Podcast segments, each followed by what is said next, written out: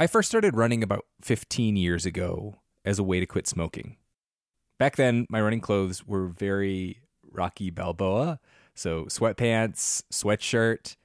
Anyone who goes hiking or trail running knows that it's a lot easier and a lot more fun when you're wearing the right gear. Janji makes performance apparel that'll take you farther on your runs and hikes. They have this merino wool hoodie that I wore on multiple trail runs this weekend. It's soft, it's warm, and most importantly, it does not get stinky when you get stinky. Another reason to love Janji is that they donate 2% of all sales towards clean water projects, raising nearly $1 million so far. Head to janji.com to find your new favorite trail wear, outdoors accessories, and essentials. And use the code OUTSIDE for 10% off at janji.com.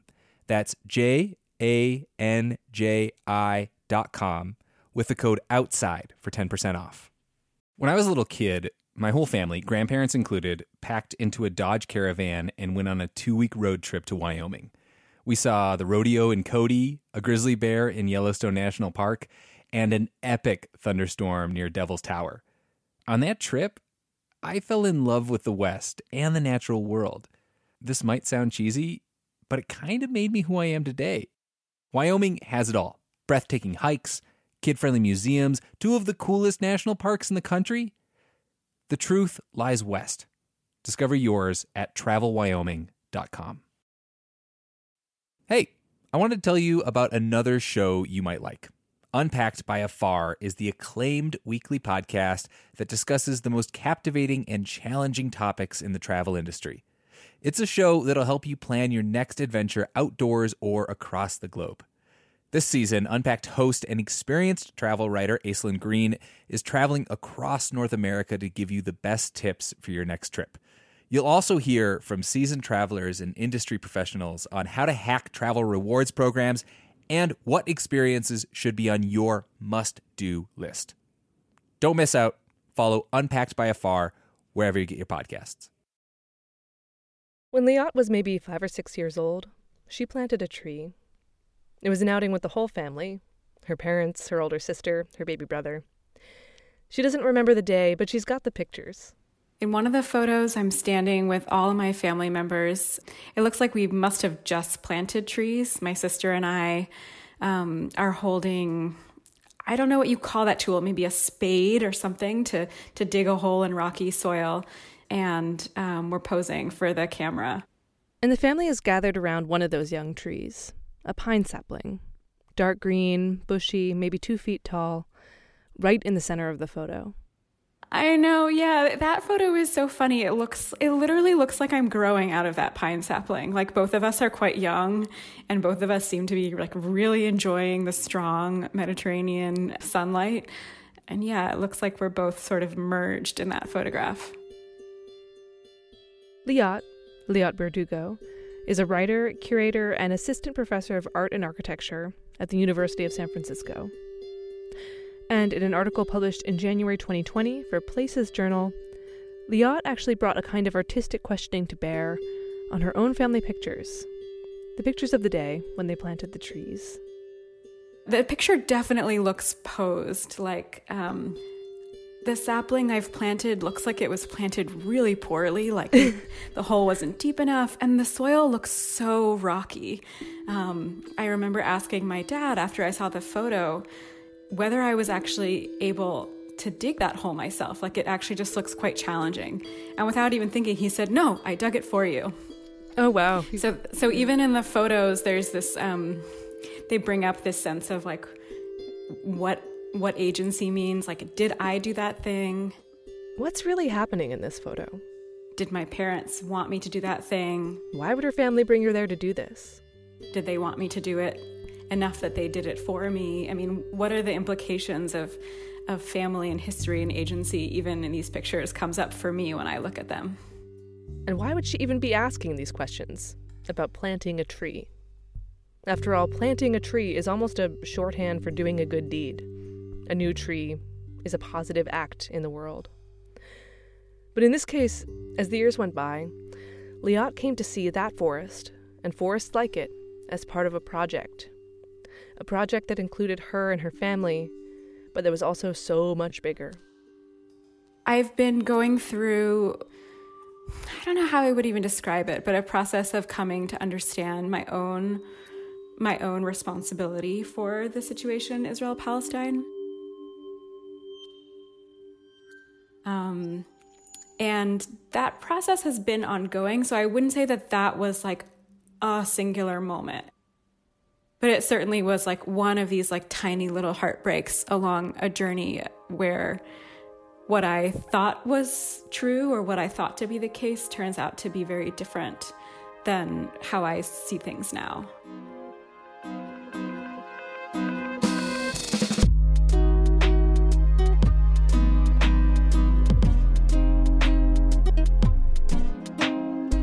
This is Outside In, a show about the natural world and how we use it. I'm Justine Paradis, in today for Sam Evans Brown. In Israel Palestine, plants are political. Groves, you know, fields, uh, trees are also casualties. That's the line in the sand of sorts. That's the uh, conflict area. And particular trees can become windows into history, tools of erasure, or symbols of resistance. So environmentalists nowadays would like cringe. and we have to uh, fight back by staying put and that is called sumud. Today on the show, the olive and the pine.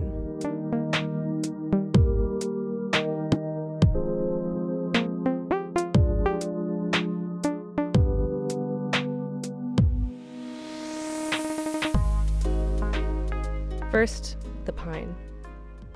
When Liat described the picture of herself planting that pine sapling, she put it in a very particular way. It literally looks like I'm growing out of that pine sapling. That in the photo, she and the tree appear merged. I don't think she put it this way by accident. Liat was pointing to a theme that trees and people are linked. There's a proliferation of Israeli names that mean tree, like Ilan or Ilana or Tamar or Tamara. Ilan, oak tree. Tamar, palm tree this identification of trees with children in particular runs rather deep in Jewish Israeli culture. Liat grew up mostly in Philadelphia, but her dad's Israeli. She's a citizen of both countries too. And they'd often go to visit extended family in Israel. It was on one of those trips that they went to the Jerusalem forest to plant their pine trees. Uh, which is a very powerful act. People come, they plant a tree in their name, maybe in the name of someone they love who, are, who is not uh, no longer here. And so they feel like they have a, a place uh, in that small edge of the world, even if they're not there personally. This is Dr. Irus Braverman. She's a professor of law and adjunct professor of geography at the University at Buffalo, the State University of New York. She's the author of Going On 10 books, and in one of them, Planted Flags, Irus draws out this point that in Israel Palestine, trees can act as living representations of people, sometimes quite explicitly. Irus herself was born in Jerusalem, and shortly after her birth, her parents received a certificate informing them that a tree had been planted in her name in the Peace Forest in Jerusalem. The certificate says, quote, We wish you the fortune of seeing it slash her grow with much pleasure and ease, this was written in Hebrew, which, as Irus writes in her book, uses a single pronoun to refer to both the child and the tree. On the certificate, Irus's growth and the growth of the tree are connected. There's another part of the Jerusalem forest at the western edge. It's called the Forest of the Martyrs. It's said that there are planted six million trees for the Jews murdered in the Holocaust. In her book, Irus notes that when children planted a stand of those trees in 1951, they were told, quote, Remember, children, that you do not plant trees, but people. The State of Israel was established in 1948, a few years after the Holocaust and the end of World War II. But tree planting started before that. Let me explain. The Jerusalem forest, where Liat and her family planted their pines, was planted by the KKL JNF, Keren Kayemet LeIsrael, the Jewish National Fund.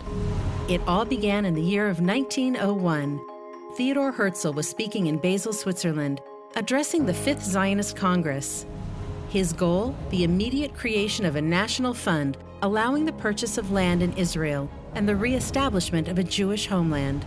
His tool? The KKL-JNF is a Zionist organization, which in this context is referring to a political national goal to create a Jewish state, Israel, in the land of Palestine. The KKL-JNF created what was called the Blue Box, a little box that people might have had somewhere in the house where they'd put spare change to save up and donate to buy land and plant trees in the land of Palestine. The blue box is a symbol of the KKL-JNF, and it functioned as a way to connect the diasporic community with the organization's goals. By the Second World War, blue box numbers exploded to over a million. Land was repurchased, and the dream of a Jewish homeland realized. The KKL-JNF came to plant forests that were mostly, even exclusively, pines. Specifically, the Aleppo pine, Pinus halepensis, also known as the Jerusalem pine. It's a species with silver gray to purple brown bark, and it can grow tall with spreading branches if it's given the room. It's got long green pine needles that grow in sort of puffy clouds on the branches. It was chosen by early KKL-JNF foresters for its perceived ability to withstand drought and for its adaptability. It can grow in both arid soils and soils rich in organic material. But a big reason was that, like many pines, it grows fast and seeds prolifically. So they're termed a pioneer species. Pines were seen as this pioneer uh, ecosystem where they can actually make something that is unproductive into something productive. But pioneer has a second meaning here. It's also a change in the identity of the Jew from this diasporic entity that works in, uh, in certain professions to being this person working, a pioneer working on the land. Like the pine, Jewish Israelis were rooting, physically connecting with the land and the pine being a very European tree, creating a very European looking landscape, something that a lot of European Jews who were coming from Europe, from a traumatic experience, something that made them feel a little bit like home. Here's Liat again. Planting trees has almost been like a Zionist commandment. I mean, when I was a kid, I learned about the value of nature through the Jewish holiday of Tu B'Shvat, which is the festival of trees. Um, and I learned all these songs about how we should be planting trees um, over our, our naked land, right? And this idea that the land was barren before, and now here here come the Jews who can um, who can make it bloom is I, I think part of a narrative that make the desert bloom. According to its website, KKL-JNF has planted 250 million trees since its founding. And a lot of those early forests were essentially pine monocultures. These trees were part of the birth of a new nation, a narrative of growth and homeland after a deeply traumatic episode in a long, long history of anti Semitic violence, violence that didn't end after World War II. But planting trees was not merely symbolic. It was also strategic. This idea that um, trees are really innocent and benevolent and good, yet in this context in Israel Palestine, I saw afforestation as a mode of colonization. Here's Irus Braverman again. If there aren't enough people to settle the land, and, and, and there weren't so many Jews then, then in a way it's it's easier to take over the land by planting trees so that nobody else can live there. And then protecting those trees so nobody can cut them. Also making any cutting be very visible so that you could monitor um, more easily and protect land from being settled by others. And in fact in israel palestine going back to the ottoman empire certain trees and certain forests have been afforded certain legal protections. When Israel was established, the pine was one of them. So it's a kind of a mechanism, uh, although we don't think about trees that way. It's kind of a mechanism of taking over and protecting land when you don't have enough humans. So it's kind of a quasi, say, police officer standing there, right?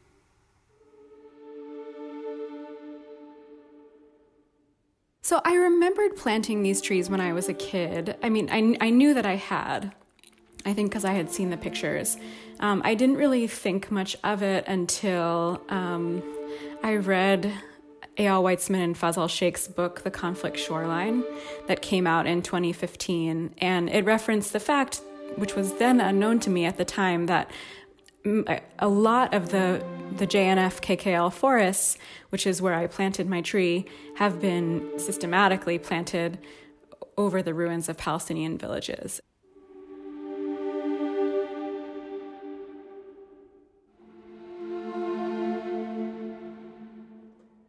of course, trees form good cover. Uh, but also, uh, they, they promote the idea that we are here to make the desert bloom, as if there, as if there was nothing there. This is Jonathan Kuttab, an attorney and co-founder of the Palestinian human rights organization Al Haq. We talked over Skype on a pretty bad connection. So the forests, would you say they almost point to where the villages used to be? Many times that is the case. Many times that is the case. When I was a child, they used to take us to an Arab village near Jerusalem where many people come to swim in a pool. There is a spring there, and there are, there are still houses standing with ruins. And I was always felt there that um, this place has always been ruined. That's Noga Kadman. She's a researcher and author of a book called Erased from Space and Consciousness. Historically, some Westerners have seen Palestine as an empty land. After a visit in 1867, for instance, Mark Twain called Palestine, quote, desolate and unlovely. The British poet Thackeray described it as, quote, unspeakably ghastly and desolate. And even the KKLJNF's own materials make it sound like these places were unlivable before the planted forests. It all begins with a vision. A vision of lush and breathtaking forests where once was only rocky and brown land. A vision of transforming the Negev and the Galilee, injecting a vitality that is transforming them into places people want to live. A vision for us to speak our values, no one. transforming the land into a place people want to live. But people did live there. I said earlier that Israel was established in 1948, but those words don't actually describe what happened. Broadly, if you're Israeli, you might call that period of 1947 to 48 the War of Independence. If you're Palestinian, you might call it Al Nakba, the catastrophe. During this time, 700,000 Arab and Palestinian people were displaced, and hundreds of villages depopulated and destroyed. At the time, the head of KKL-JNF's forestry department was a man named Yosef Weitz. KKL-JNF's website calls him the father of Israel's forests.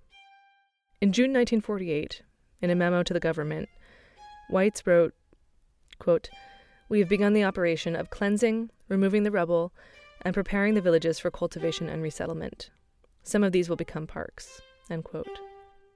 Earlier in 1940, Weitz had written in his diary Amongst ourselves, it must be clear that there is no room for both peoples in this country. Not a single village or a single tribe must be left. Uh, I mapped all those villages that are now within uh, parks of the, the, the, Jewish National Funds, forests, uh, national parks, and nature reserves and I realized that almost half of the villages are within such such places now. In the research for her book, published in 2015, Noga found that of the 418 villages depopulated and demolished during the 1948 war, a third are a part of some kind of park or nature site.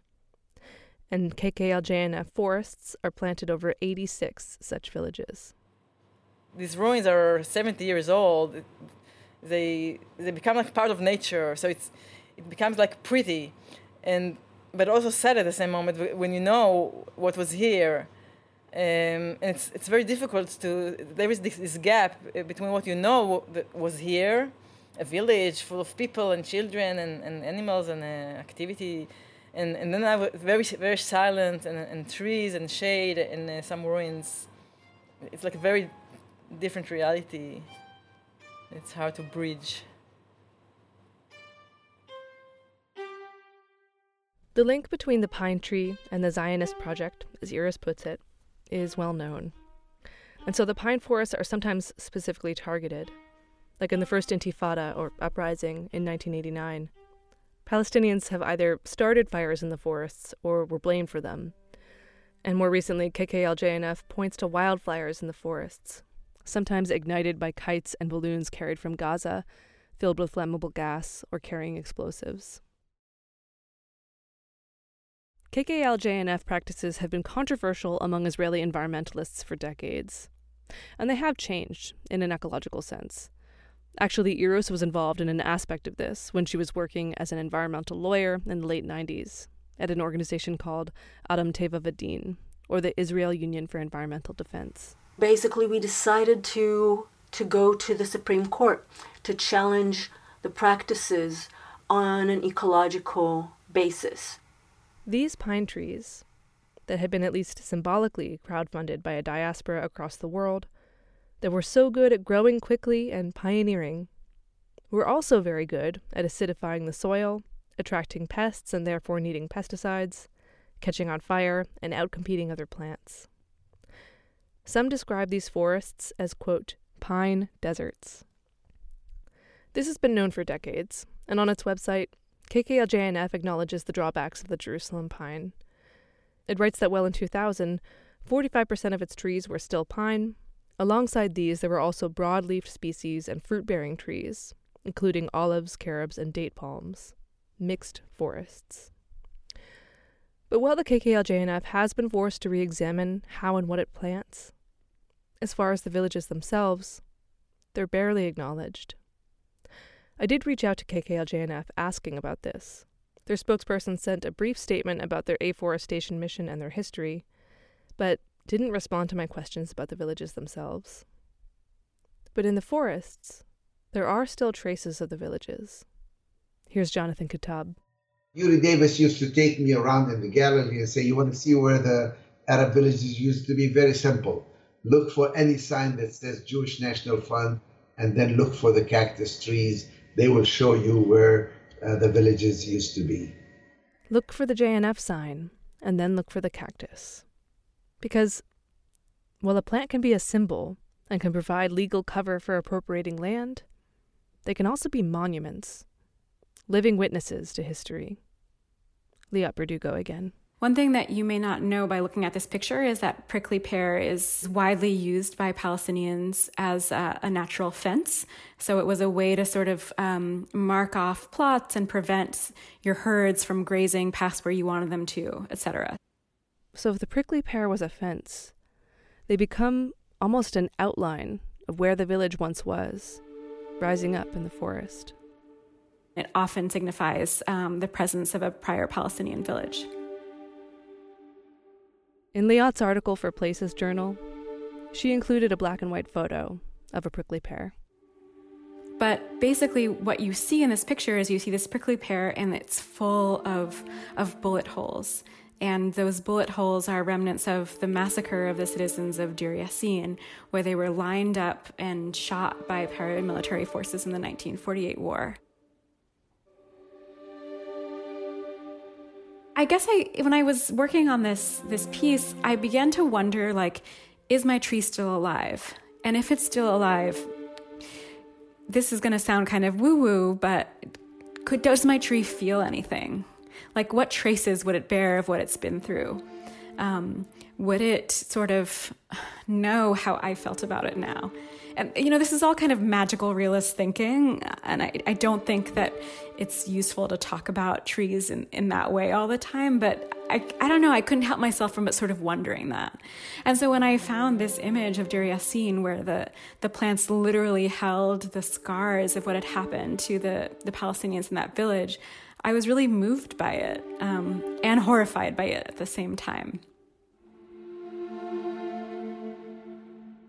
That's the pine tree. Now the olive. That's after the break.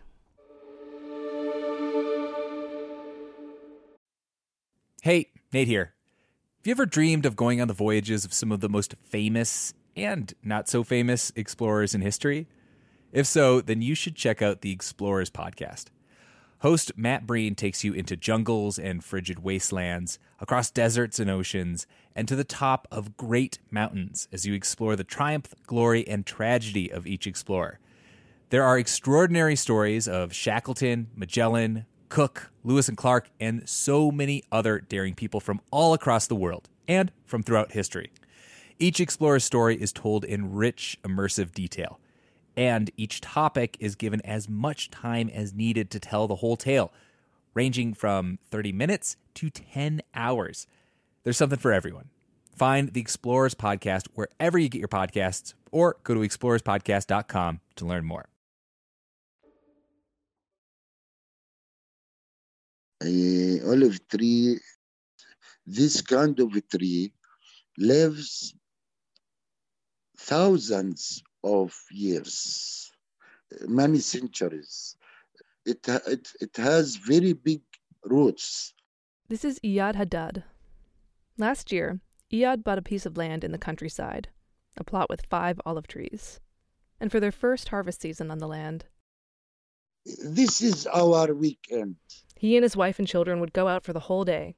With our t shirts, with our uh, shoes, special shoes, and we got it, special tools to harvesting uh, the olives. They laid special covers on the ground to collect the olives while they're harvesting. They'd take breaks to eat, making a small fire. To prepare coffee or to prepare tea on the fire on the land. We cook tomato with the eggs. Iyad is not growing olives to make a living. Again, their land has five olive trees, and they're just 25 years old. Each one, he told me, might produce a bottle of oil. But that's not really the point. Iyad lives and works in Ramallah, which is near Jerusalem in the West Bank. He works in the field of human rights. I am a refugee. We, I born in a refugee camp with no land. So I feel how much uh, the difference between me as a refugee with no land or home comparing with a person who has a land and a home, especially when he has uh, an olive trees. Owning this land, to be able to go out on the weekend with these olive trees, uh, changed my life. Really, I'm uh, 58 years old. Just the, in, in the last year, when I owned a land with olive trees, I feel that uh, I'm start my life.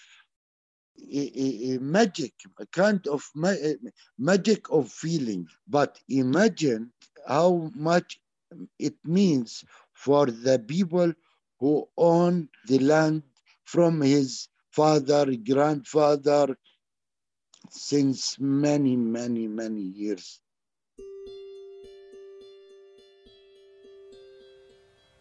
The idea that the olive tree and its uh, rooting into the ground, its hundreds of years of being there, has come to symbolize and also physically be something that the Palestinian national identity is connected with. This is Irus Braverman again. And actually, this is the frame of her book, Planted Flags. She argues that in the same way that pine trees can represent people, so too can olives. The olive tree is an embodiment of a specific kind of resistance. In its very presence, an old olive tree, with its broad trunk and deep roots, demonstrates longevity and resilience. The presence of a tree points to a human presence that can go back hundreds, thousands of years. The olive tree is steadfast. In Arabic, the word for steadfast is called sumud and that is called sumud, uh, persevering, holding on, refusing to give up. This is writer and lawyer Raja Shehadeh. He's Palestinian, and he also lives in Ramallah. It is a, a concept that I realized in and uh, held on to from early early on in, in my experience with the occupation. In 82, I published a book uh, called The Third Way, in which I described Sumud and, and said in the book that uh, the Israeli attempt and the occupation of our country is an attempt to encourage people to leave the land, and we have to uh, fight back by staying put. Staying put, rooting, ideas symbolized in the olive tree. Then we see resistance poetry that refers to the olive tree. We see, um, we see how the economy is dependent on those periods of harvest. According to a 2015 UN paper, olives account for 15% of the total agricultural income in occupied Palestinian territories, supporting 100,000 families. And so the harvest period, which is um, about two months a year during the fall, is also a social event. A time when families come together to harvest. Just how Iyad describes it harvesting olives by hand, pausing to brew coffee over the fire with his family. But today, for many Palestinian olive growers in the West Bank, this is not what the harvest looks like. In my career, I've ended up knowing a lot about things I never thought I was going to know much about. I know much more about how to build a house than I thought I would. I know much more about olive trees than I ever thought I would. This is Rabbi Arik Ascherman. Basically, what I do is uh, try to work for universal human rights, starting from the idea that in the Torah, in the Bible, that every human being is created in God's image, which means uh, both of Jews and of non Jews. Rabbi Ascherman is the executive director of Torat Tzedek, or the Torah of Justice. And for 21 years, he led the organization Rabbis for Human Rights, which organizes volunteers to accompany Palestinians to the olive harvest, to act as human shields. Because the olive harvest can be a time in the West Bank when violence reaches a peak. It's not just the olive trees, but the fact is, a relatively large percentage of land in Palestine is uh, covered by olive trees. There's a greater chance than almost anything else that attempting to access their lands will mean going to their olive trees, which can be right up to the fence of a settlement. And so that's the line in the sand of sorts. That's the uh, conflict area. the conflict. Okay, uh, we'll try to be brief, but I think that some of us might need some context. In 1949, after the Arab Israeli War, the powers came to an armistice. Between Israel and Jordan, they drew a demarcation line, a temporary border, for the sake of the agreement. It's called the Green Line, named for the color of the marker they used to draw it on the map. So, in this agreement, administration of what's now called the West Bank which includes Ramallah, was left to and later annexed by Jordan. In 1967, Israel invaded and captured several territories, including the West Bank. This is known as the Six Day War. This is why people, including until recently the U.S. State Department, calls it the occupied West Bank. Following this moment, about 300,000 Palestinians fled the area. Since 1967, hundreds of communities, known as Israeli settlements, have been constructed inside the occupied West Bank, as well as highways to reach them, some for use only by Israeli citizens. These settlements are seen as illegal by the international community, including the UN, the EU, and until recently, the United States. There have also been sustained periods of Palestinian uprisings, or intifadas, the first in the late 80s, and the second, much more violent, in the early 2000s. I'll also add that I spoke to several settlers, including Miri Maoz-Ovadia, who works with the Binyamin Regional Council as spokesperson and head of the international desk. The Binyamin region is a region in the West Bank which includes Ramallah. And she disputed most to all of what I just said. In her view, the West Bank is not under occupation, but simply a part of Israel. She would also call the West Bank by a different name, Judea and Samaria.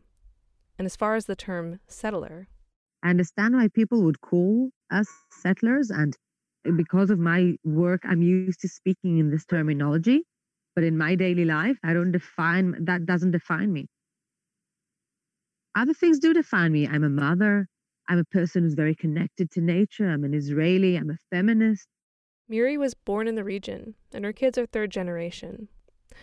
For her, this connection to the land begins thousands of years ago. I'm an Israeli citizen I live in a community that is recognized by Israel, legal by Israel. I follow the Israeli law. We pay Israeli taxes. Here in Israel, this community is considered no different than communities in other places around the country.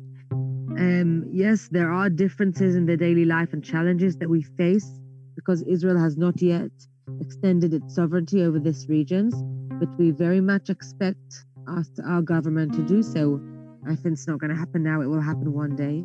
And we see this area as um, always been an important part of the land of Israel, an important place for the Jewish people, and will always remain that way. But while some might call the territories disputed, Israel's Supreme Court has called it a belligerent occupation. I just want to pause here for a second because I think it took me a while to put meaning to those words occupied, military occupation. This is not a perfect metaphor, but I think the closest that an average American person might come to an encounter with being under armed state surveillance is going through airport security. Standing in line, having papers to prove your right to movement, your right to pass through the gate, and needing to carry them at all times, having your stuff gone through, maybe your body's patted down. This experience can feel a little or a lot scary, depending on how things go. You might feel like you could get in trouble without knowing what you're getting in trouble for. It can feel arbitrary. It can feel dehumanizing. Best case scenario, it's inconvenient, something to complain about. But imagine having to go through airport security maybe every day, both when you expect it, like when you're crossing over the separation barrier, maybe to the other side of town through a security checkpoint to see family or going to the hospital, or when checkpoints just pop up out of nowhere as they do in the West Bank, I'm told practically as a matter of routine. You don't know that you're free from surveillance until you're not. If I want to summarize to you my life in one sentence, my life is an Israeli checkpoint. That's Iyad Hadad again. This history, that I've just very briefly laid out is the context for why Palestinians and Israelis have lived in a state of tension and violence that's lasted decades. Iyad, by the way, has two master's degrees and a background in international law and nonviolent resistance. He's a field researcher for B'Tselem, an Israeli human rights and information center, which means he spends his days gathering eyewitness testimony, medical and government reports, and documenting encounters between Palestinians, settlers, and the Israeli army. Sometimes we see bloody cases. I sometimes get in the frigidator to show bodies. I and I attend sometimes autopsy. Sometimes this means physically verifying the presence of bullet holes. Which brings us back to olives. Much of this conflict in the West Bank, these encounters that Iyad documents, they come to a head during the olive harvest season. My name uh, Nidal Waleed Rabie. I am a Palestinian. I live in a town called Turmus Ayya next to Ramallah in Palestine. Nidal is a farmer and the chair of a Palestinian branch of Via Campesina, an international group that advocates for peasants' rights. He's lived abroad in Panama and Costa Rica and the United States. Unlike Iyad, whose olive trees are 25 years old, Nidal's olive trees have a long family lineage. My grandfather's trees are around 100 from his great great grandparents, and they're around 1,000 to 1,500 years old. And ever since Nadal, by the way, speaks Arabic, Spanish, and English, but he had his granddaughter Samera translate for him.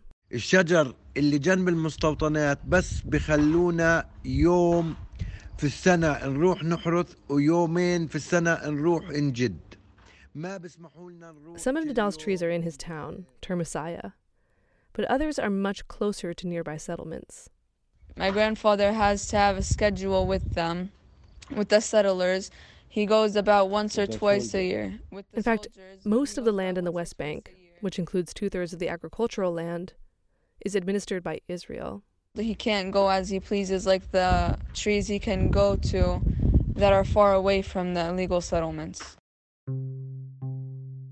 Palestinian olive growers with trees close to the settlements can coordinate with the army to access them twice a year during the harvest in October and November, and to plow in the winter. This, according to many people I spoke to, is not sufficient, and in some places, yields have been falling.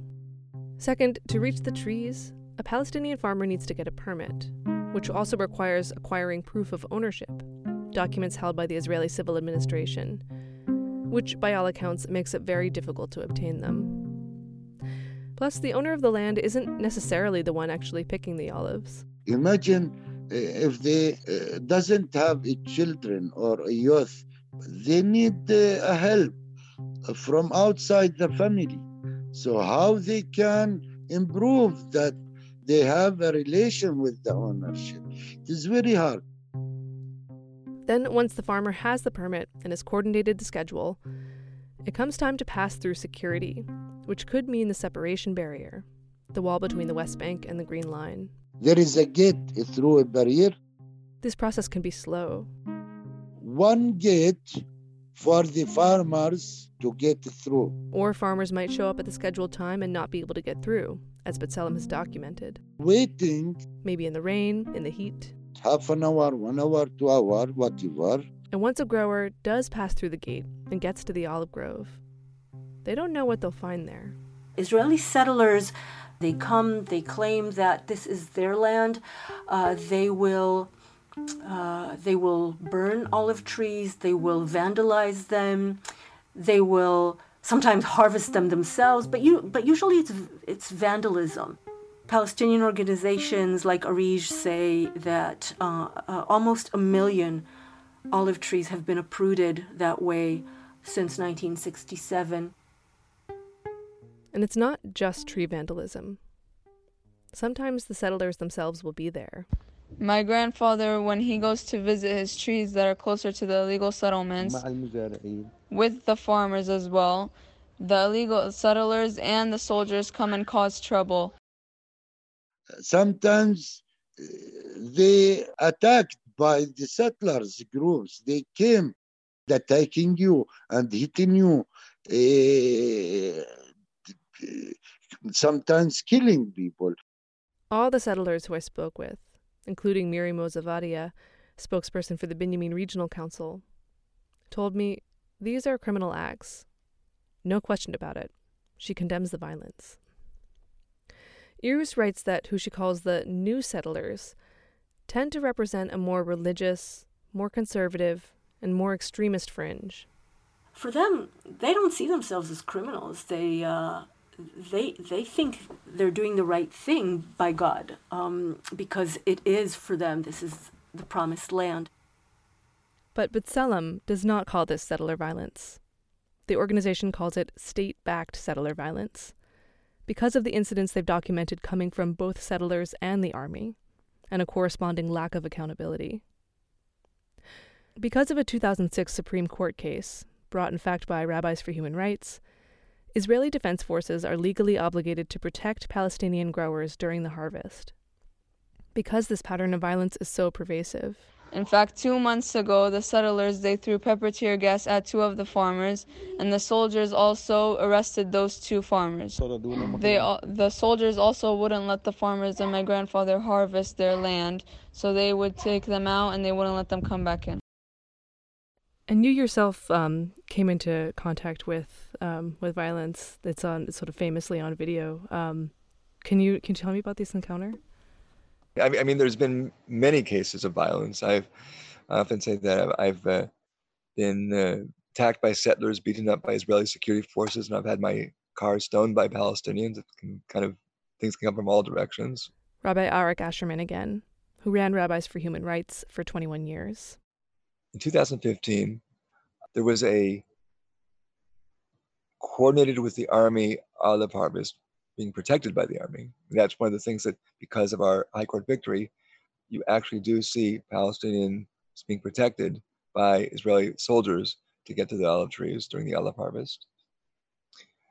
Uh, this was underneath the whole string of outposts connected to the settlement of Itamar.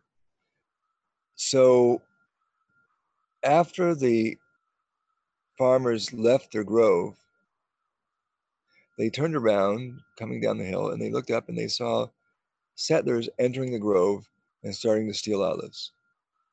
And so we called the, the army. The army came and didn't arrest anybody, but they did push them out. But then from the next wadi over, we saw a fire had broken out. And I was trying to contact the army again, not succeeding. And so I started heading up the Wadi um, with another volunteer and a reporter that happened to be with us that day. The, the volunteer decided he didn't want to go up, he turned back.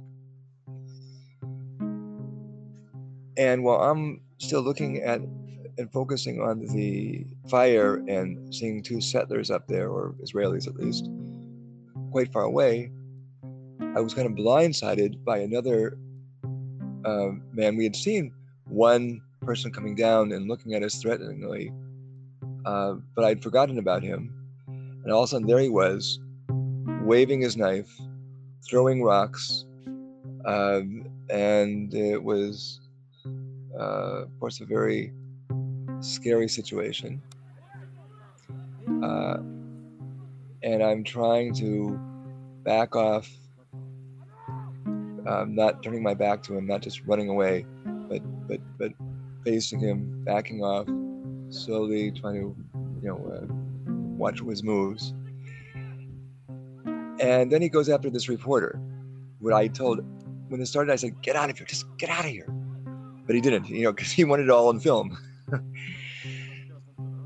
so I draw the attacker back to me. But it, it, I'm, I'm coming down a, a, now a steep incline and I, and, I, and I fall. That allowed him to get on my back with his knife hand free. And you see in this video, his, his, his hand plunges down three times. But he didn't stab the rabbi. He sort of feinted it. In the video, it looks like he uses the hand not holding the knife. I mean, he could have murdered me had he chosen to do so. He, he, somewhere in his heart, he was not a murderer, or at least not of Jews. And then he throws one more rock at me and, and runs away. I actually later met him in a kind of a restorative justice program. You know, he had had his one of his best friends murdered in a Palestinian terror attack. In his mind, we were an existential threat um, to him and his family and his friends. Uh, that's part of what happens when you also have incitement uh, going on in this country against human rights defenders, as that were somehow were traitors, were uh, anti-Israel, were whatever. One of the most interesting things he said, though, was, I'm lucky this happened to me because it was a wake up call. I might have ended up doing something much, much worse if this hadn't happened. Uh, his family did move out of the settlement back into Israel proper. I know he's been done a lot of violence therapy. Uh, and I actually hope that he gets his life back in uh, the right direction. I mean, uh, he was 17 when this happened. One of the things that Judaism teaches is that we can all change.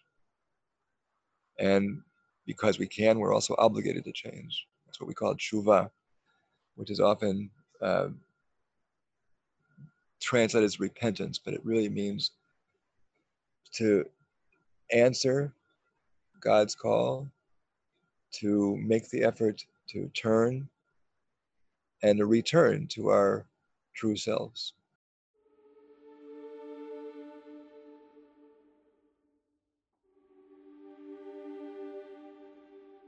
Two harvests have been described here. The first, a leisurely family outing in the fall, perfumed with the aroma of hot coffee and tomatoes over the fire. The second, a harvest reached only after passing through security barriers, accompanied by soldiers, and interrupted at the very least by an awareness that something could go wrong, but often accompanied by loss and violence. The olive harvest is coming up in October. This year, there are two new elements. First, the coronavirus pandemic. All of us are living under coronavirus circumstances, and it needs special behavior. And second, the fact that earlier in 2020, Israel threatened to officially annex the Jordan Valley in the West Bank. Israel's Prime Minister Benjamin Netanyahu has since backed down for the moment. But in response to this threat, the Palestinian Authority is no longer participating in civil coordination with Israel. This means that the whole process of reaching certain olive groves and of coordinating schedules with Israeli Defense Forces. The situation is more complicated Uh, than before.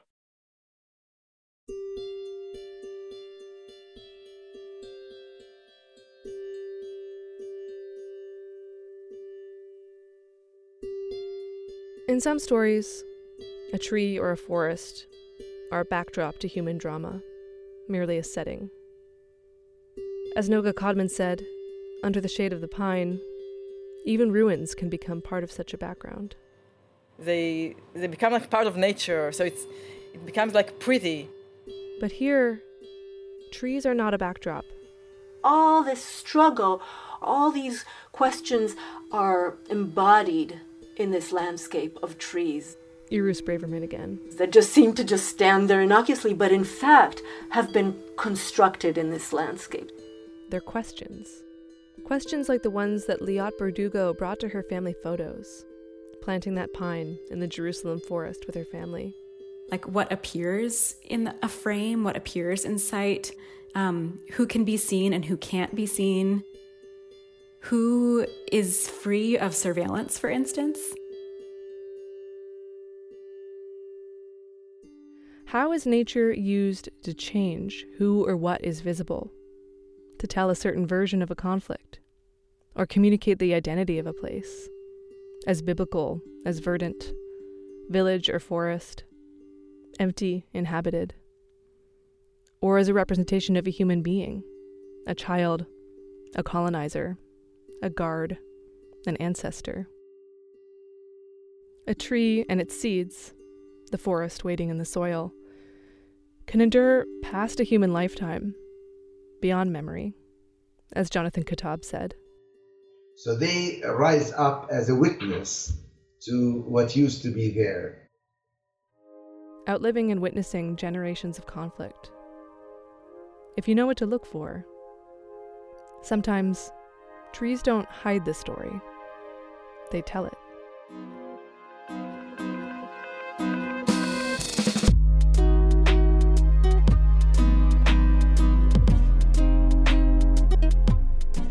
This episode of Outside In was produced by me, Justine Paradis, with Taylor Quimby and Sam Evans Brown.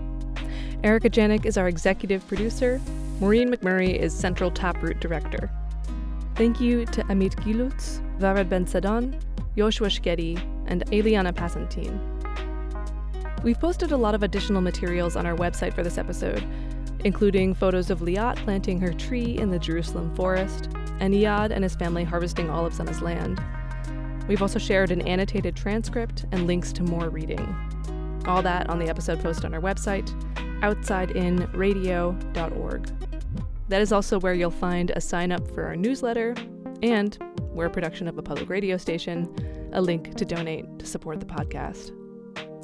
Music in this episode came from Blue Dot Sessions. Our theme music is by Breakmaster Cylinder. Outside In is a production of New Hampshire Public Radio.